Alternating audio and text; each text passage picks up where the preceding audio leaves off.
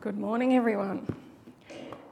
Well, it's a fourth Sunday again. They come around pretty quickly, don't they? And uh, so we take a break from our current preaching series in Exodus to explore an area of Christian apologetics. And the question that I've chosen for us this morning is the one that caused me the most trouble in my teens. And I have to confess, it continued to nag away at me um, even in my early years a, as a Christian. And that question is can I really trust the Bible? For me, this was an absolutely fundamental issue because Jesus wasn't walking the earth when I became a Christian. And he isn't here now in the flesh for us to speak to face to face. I wasn't present at his death, I wasn't present at his resurrection. So if I was going to believe in him, I needed to be sure that what was written about him in this book was absolutely true. You know, some people are gifted with a supernatural confidence in God's power and his promises. They have the spiritual gift of faith, and it helps them to take a stand and to do heroic things for the future of God's church. They may not necessarily be the visionaries in the church, but they are the ones that help the church to achieve their vision.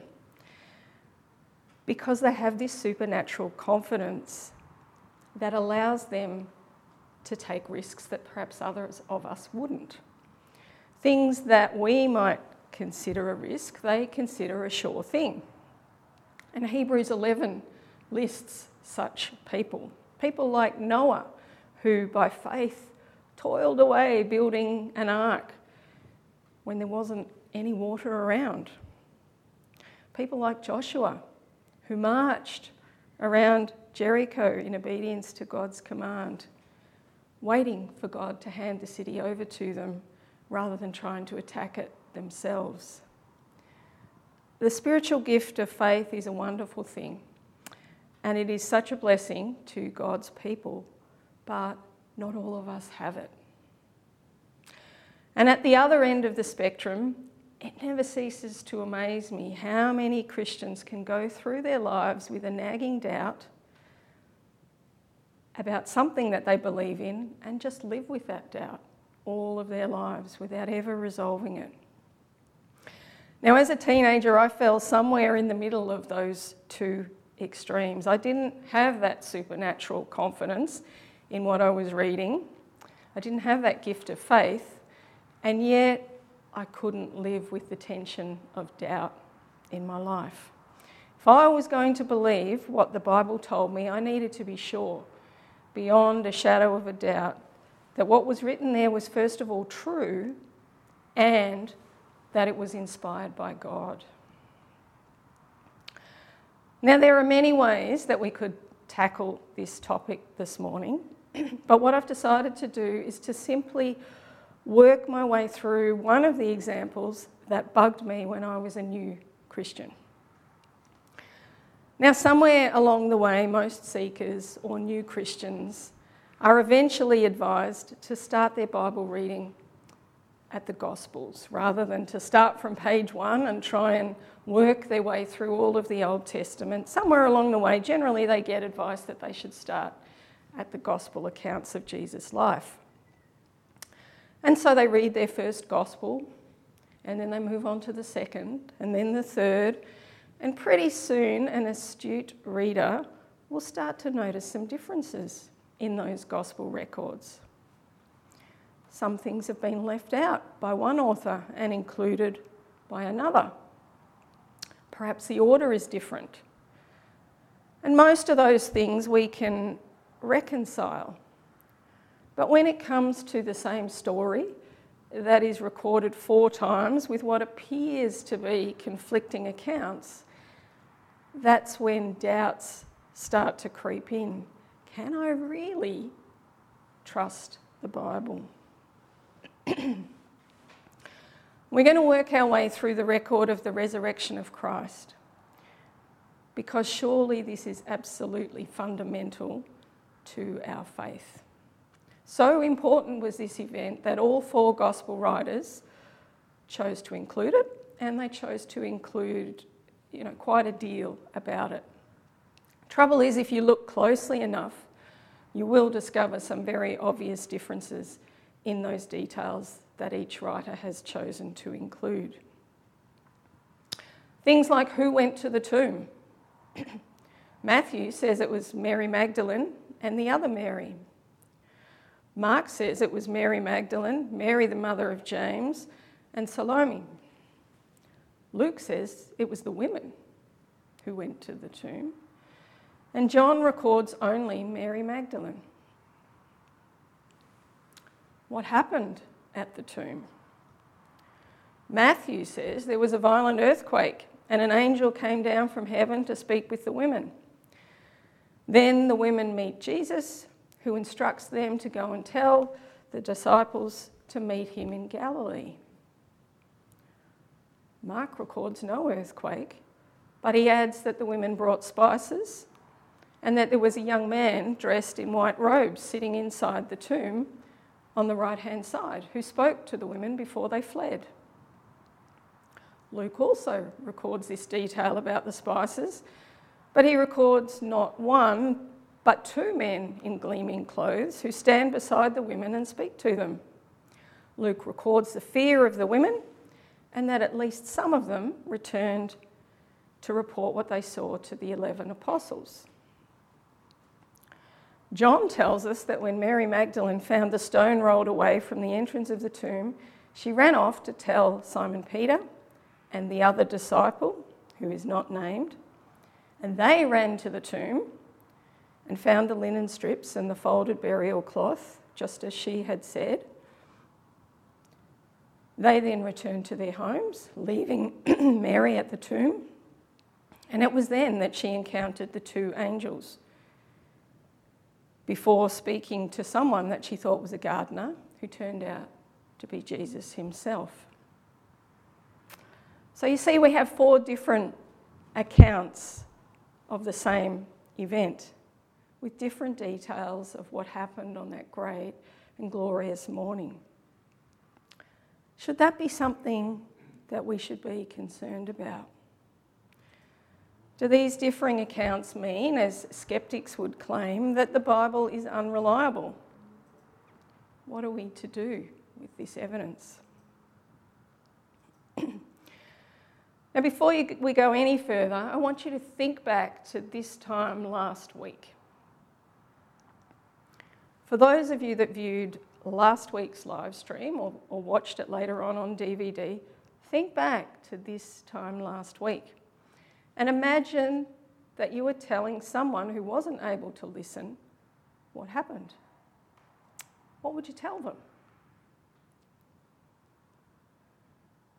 Perhaps you might say, well, Pastor Glenn preached from Exodus and he was covering chapters 3 and 4, and he focused on the reasons that Moses gave to explain to God why he was unsuitable for the task that he was being presented with and how God responded to each of those claims. Perhaps you might be able to give some detail around the response that was made. Perhaps you might be able to recount some of the illustrations that Pastor Glenn used. Or in summary, you might mention that there's a lot in chapters 3 and 4, and he could really only focus on those main themes. If you said any or all of those things, you would be correct.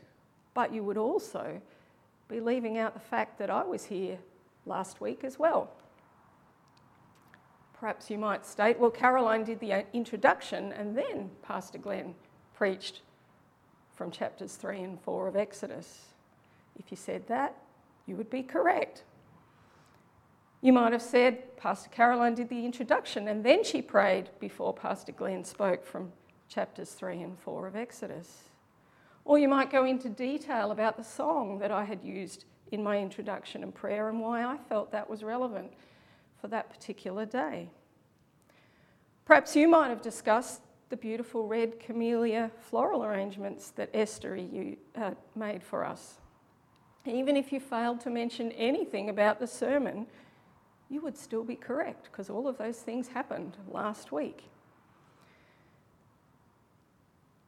And if I were to ask any four different people who watched last week's live stream what happened, I wouldn't expect all four of you to give exactly the same description. What you report will depend upon what stuck out for you, what you thought was most important, and what struck a chord in your heart. And I see this every week. Perhaps not many of you realise, but Christy keeps an Instagram account for Pathway Baptist Church, which she updates with thoughts from the message each week. And so, generally on a Sunday afternoon, about three or four o'clock, Christy will contact whoever's been preaching and she'll send us what she's about to upload, just for us to double check. Now, these things are not easy to put together. She has to condense a whole sermon into a one or two line grab. And sometimes I'll look at it and go, yes, that's exactly what I would have written as a summary. And other times I think, hmm, it's not what I would have said, but it's not incorrect. It's what struck a chord with Christy from the message on that particular morning. Nothing she's ever written has been wrong, but it's written from her perspective, and it's what touched a chord with her. And that might be different to how God spoke to me through that particular message. Either way, it's okay. Both are correct. And sometimes the way we recount facts might be different for different audiences. The same person might give two different accounts depending on who they're speaking to.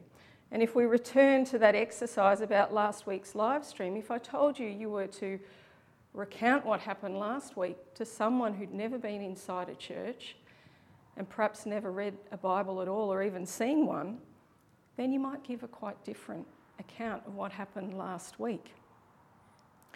You might explain who was speaking on the day because they don't know either of the people who were speaking on the day. You wouldn't assume that the person you were speaking to had any knowledge of Israelite history or of who Moses is or what the book of Exodus is. So you'd still be telling the same story, but it would sound very different because you had a very different audience. And this is all normal human behaviour to adjust the details to suit your audience or to suit your perspective. and skeptics love these sort of differences in detail that we see in the resurrection accounts. See, they'll say, four different writers with four different stories. How could anyone really trust the Bible? And to that, I would say, four different writers with detail for detail identical stories? How could anyone really trust that? No court in the country would trust the testimonies of four different witnesses that were word for word identical. There's a name for that. It's called collusion. And it leads jurors to doubt witness testimony. All of the gospel accounts of the resurrection differ only in their detail, and none of these details affect the main facts of the story. In all of the accounts, no one actually saw the resurrection as it was happening. They only saw the evidence of it. And they saw Jesus in some of his post resurrection appearances. In all of the stories, the women were the first witnesses. The tomb was found empty. There was involvement of an angel or angels, and the women had to explain to the men what had happened. The key point in each of these stories is the same Jesus rose, his body wasn't there, he's alive. And on that, there's not even the slightest hint of discrepancy in any of these accounts. None of the gospel writers were present, at least initially, at the tomb. So all of them are recounting what was told to them, presumably by the women. Does the fact that John mentions only Mary preclude there being other women present at the tomb? No, of course it doesn't. Does the fact that only two mention the women bringing spices mean that Matthew and John are inaccurate in their reporting? No, it doesn't. It just means that that was a detail they chose not to include. They chose other details. Does a description of only one angel in several of the gospel accounts preclude that there could have been two? Of course not. You have to have one for it to be possible to have two. Matthew records the detail of the earthquake. Perhaps that account of the supernatural appealed to him, or perhaps it was important to his audience. Matthew also ends his account with the disciples heeding the advice of the women and going to meet with Jesus on a mountain in Galilee. Now, this is reminiscent of the giving of the law, and so it's significant for his predominantly Jewish audience. He's connecting this new covenant with the old one and adding the detail of the Galilee mountaintop meeting where Jesus gave the Great Commission. Luke's account ends in Jerusalem, which sets the scene for his second volume, the early church record of Acts. And John is the only one who includes the details of Simon Peter and this other disciple whom Jesus loved racing to the empty tomb after Mary brings her report to them. And it's not hard to understand why that detail might take up so much of John's account if you hold to the majority view that this other disciple, whom we're told Jesus loved, is the same one who wrote the Gospel of John. For him, this race to the tomb and what he saw there were life changing experiences. And even if they're not one and the same person, well, you still have two additional perspectives here Simon Peter and this other disciple. And depending on who you used to provide your eyewitness account, whether it was Mary or one of the other women or Simon Peter or this other disciple, it's quite easy to see how the emphasis and the details reported could be slightly different depending on what struck them. None of this changes the outcome of the story, just the details reported. And this is the same for so many of the little discrepancies in the reports in the Gospels. None of them, not a single one, differ in the fundamentals of what they are reporting, only in the details. Take the crucifixion of Christ. Some record that Simon of Cyrene was called upon to help carry the cross, others don't. Which words of Jesus from the cross are, ch- uh, are reported in each of the Gospels is slightly different. It doesn't mean he didn't say all those other words, it just means that that particular writer could only put in a certain amount in each of their records. Some record the insults that were hurled at him. Matthew records an earthquake. Again, there's that same interest in the supernatural in his account. The synoptics record the reaction of the centurion. John links Jesus with the Passover lamb, with his comments about the legs not being broken and his quotation of Old Testament prophecy. Again, one event and four accounts, differing in their detail or emphasis, but all of them with the same plot, reporting the same key detail that this Jesus was crucified. And this issue isn't specific only to the events of Jesus' death and resurrection. If you look hard enough, you'll find a smattering of these right through the Gospels. Remember the centurion who wanted Jesus to go and heal his servant. Well, Matthew records that the centurion came to Jesus in Capernaum. But Luke says that the centurion sent some of the elders of the Jews to go and make the request of Jesus. Well, they can't both be correct, can they? Well, actually, they can if you consider that Matthew's account of this incident is abbreviated. It's 83 words shorter than Luke's is.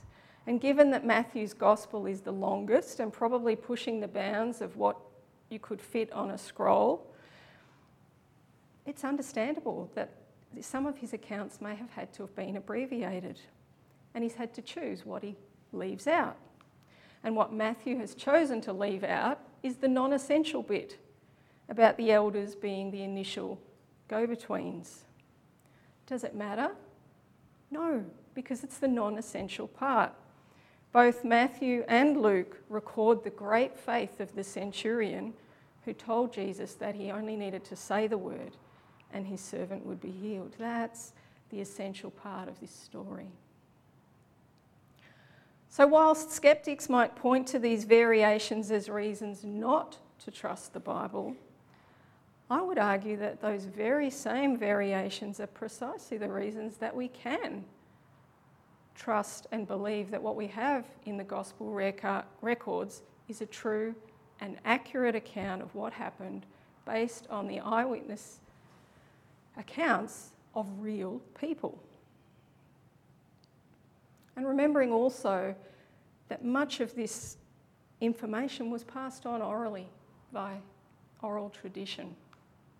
So it's, it's not hard to understand how we've got what we have today. Let's return to the resurrection account again and look at it from another perspective. Imagine for a minute that the resurrection didn't actually happen.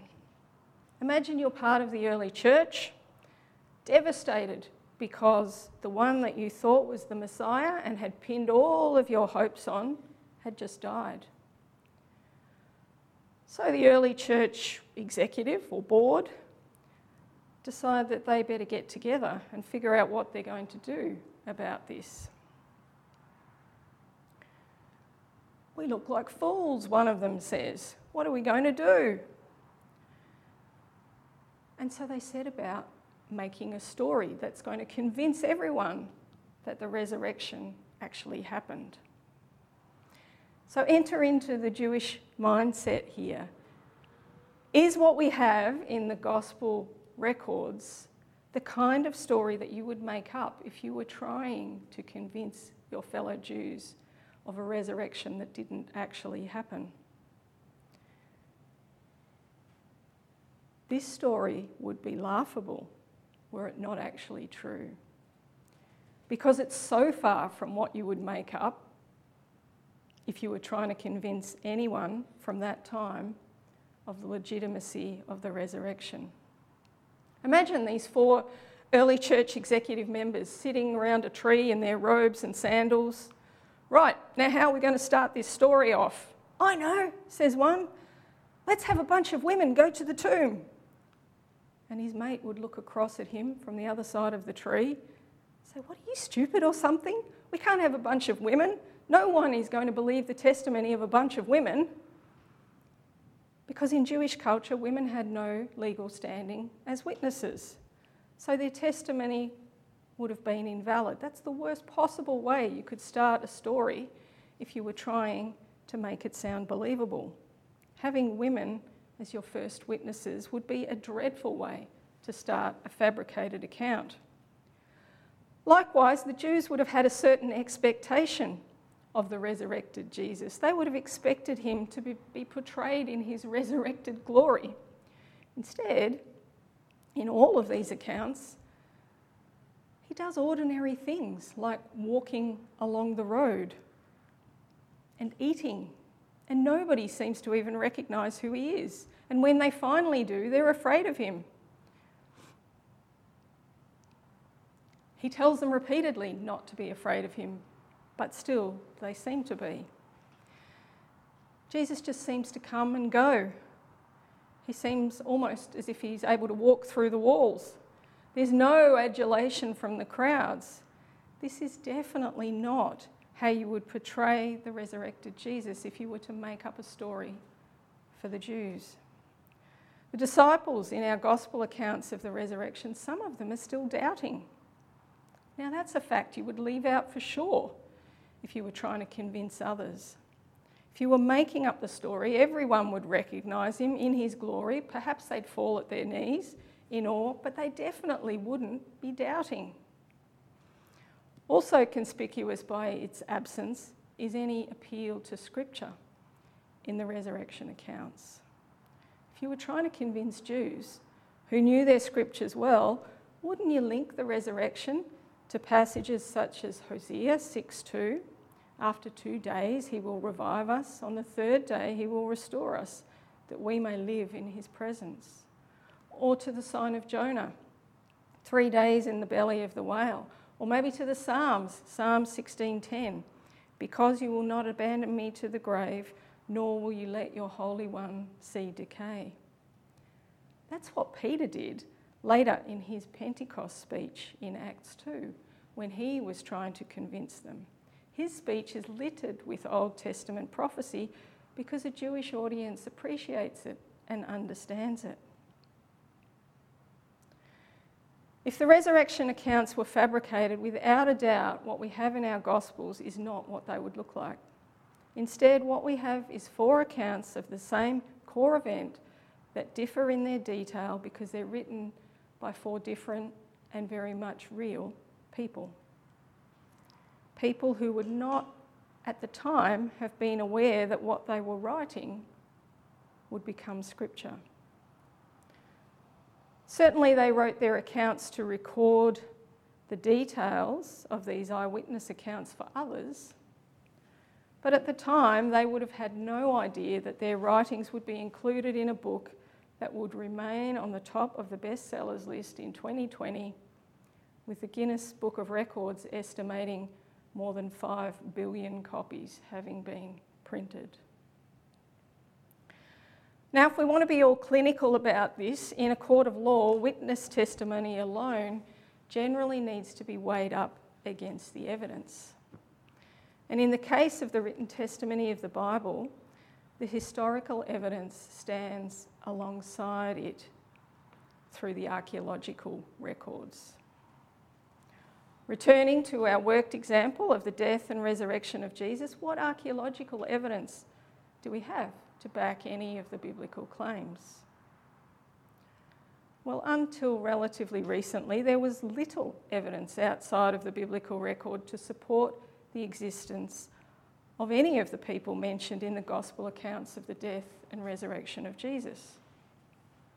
Aside from the gospels, Pilate, who plays a key role in the Passion of Christ, is known from only a few brief records in the Roman histories and a handful of coins that are said to have been minted by him.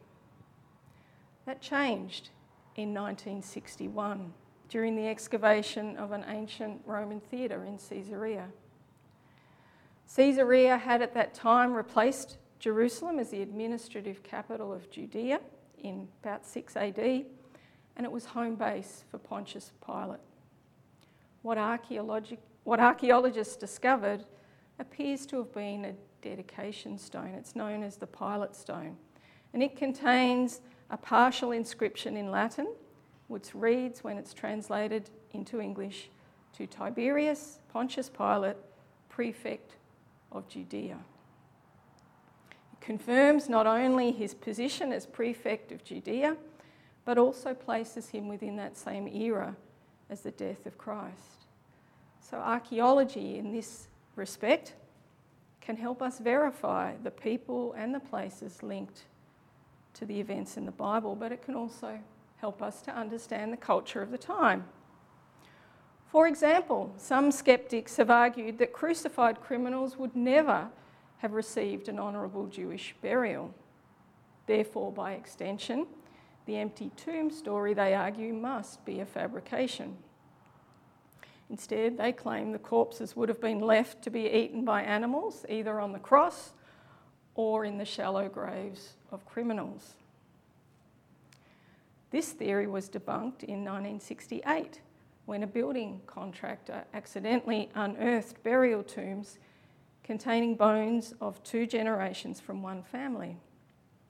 The left heel bone of one member of this family had a seven inch nail driven through it, with fragments of olive wood still stuck to the tip of that nail, demonstrating that victims of crucifixion could indeed receive an honourable Jewish burial, just as the Gospel accounts claim for Jesus. Now, I've mentioned only two finds relevant to our worked example today, but the whole Bible has stood the test of time and the rigours of archaeological examination, and it has withstood far more than just the rigours of archaeology. As an aside, it's interesting that so many of these tests for reliability that we apply to the Bible and expect the Bible to jump through, we don't impose on other types of literature from the same time. But that's okay because God has designed this little book to withstand whatever humans might like to throw at it. And a lot has been thrown at it over time. How does Jesus stack up historically, archaeology aside? Well, outside of the Bible, his existence is recorded by the Jewish historian Josephus. He describes James as the brother of Jesus, the so called Christ. But from the Roman politician Tacitus, we get a record of the death of Jesus that aligns completely with the gospel accounts. He records Jesus as being executed while Pontius Pilate was the Roman prefect in charge of Judea and Tiberius was the emperor. And Pliny, who was the governor in the region of northern Turkey in the early second century, records Christians worshipping Christ as a god. All of these non biblical records, together with the huge body of writings from the early church fathers, attest to the biblical, the reliability of the biblical account of Jesus. Some have said, well, the Bible was written some 2,000 years ago, and we have none of the original manuscripts. Our Bibles are based on copies of these original manuscripts because the original manuscripts have decayed or disappeared over time. How can we be sure that what we have in our Bibles is what was actually written way back then? Well, you could ask the same question about any piece of literature but people tend not to. They tend only to ask such a question of the Bible. But if you do the comparison, not only does the Bible do well, it comes out streaks ahead of any other body of ancient literature on this measure of reliability. New Testament was written roughly between 40 and 100 AD. The earliest known manuscript copy that we have dates from 125 AD. So there's a 25 year gap there between when it was written and the earliest copy that we have.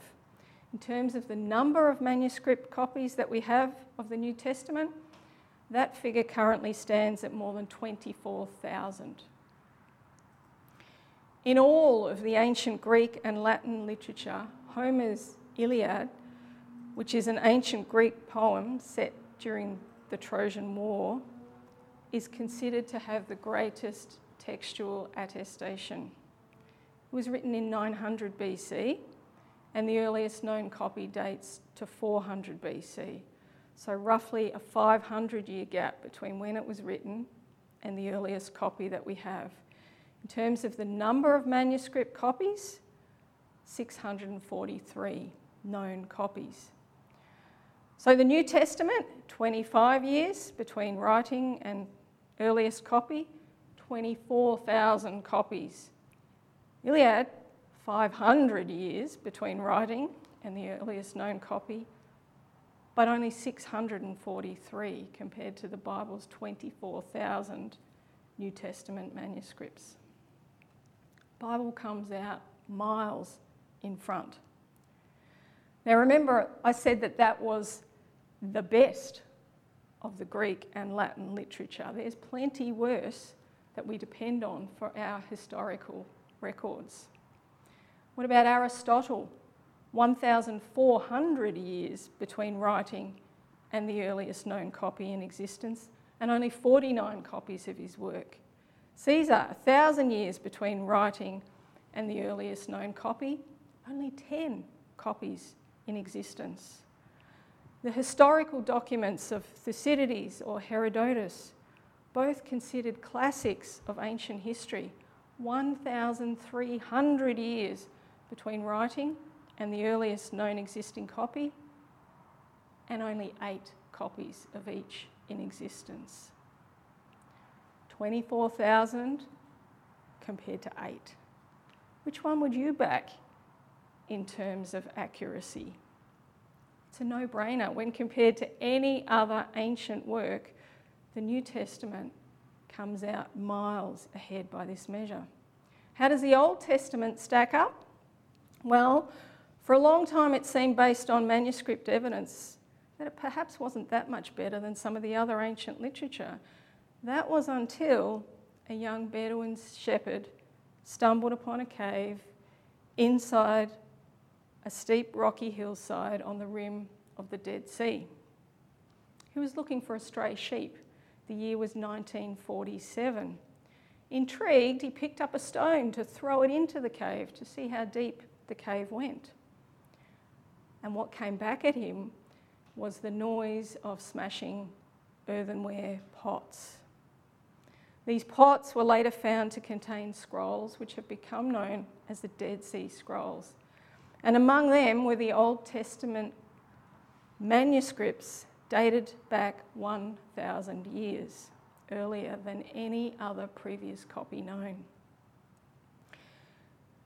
Within there, there were some copies of Isaiah.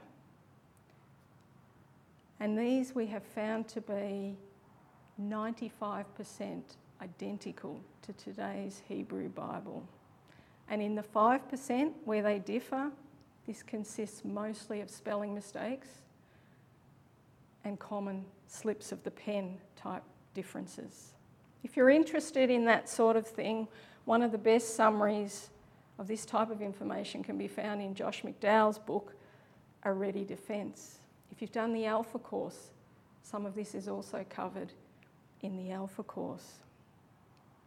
The Bible, more than any other book, has been poked and prodded from every angle and it has withstood whatever challenges we might seek to throw at it.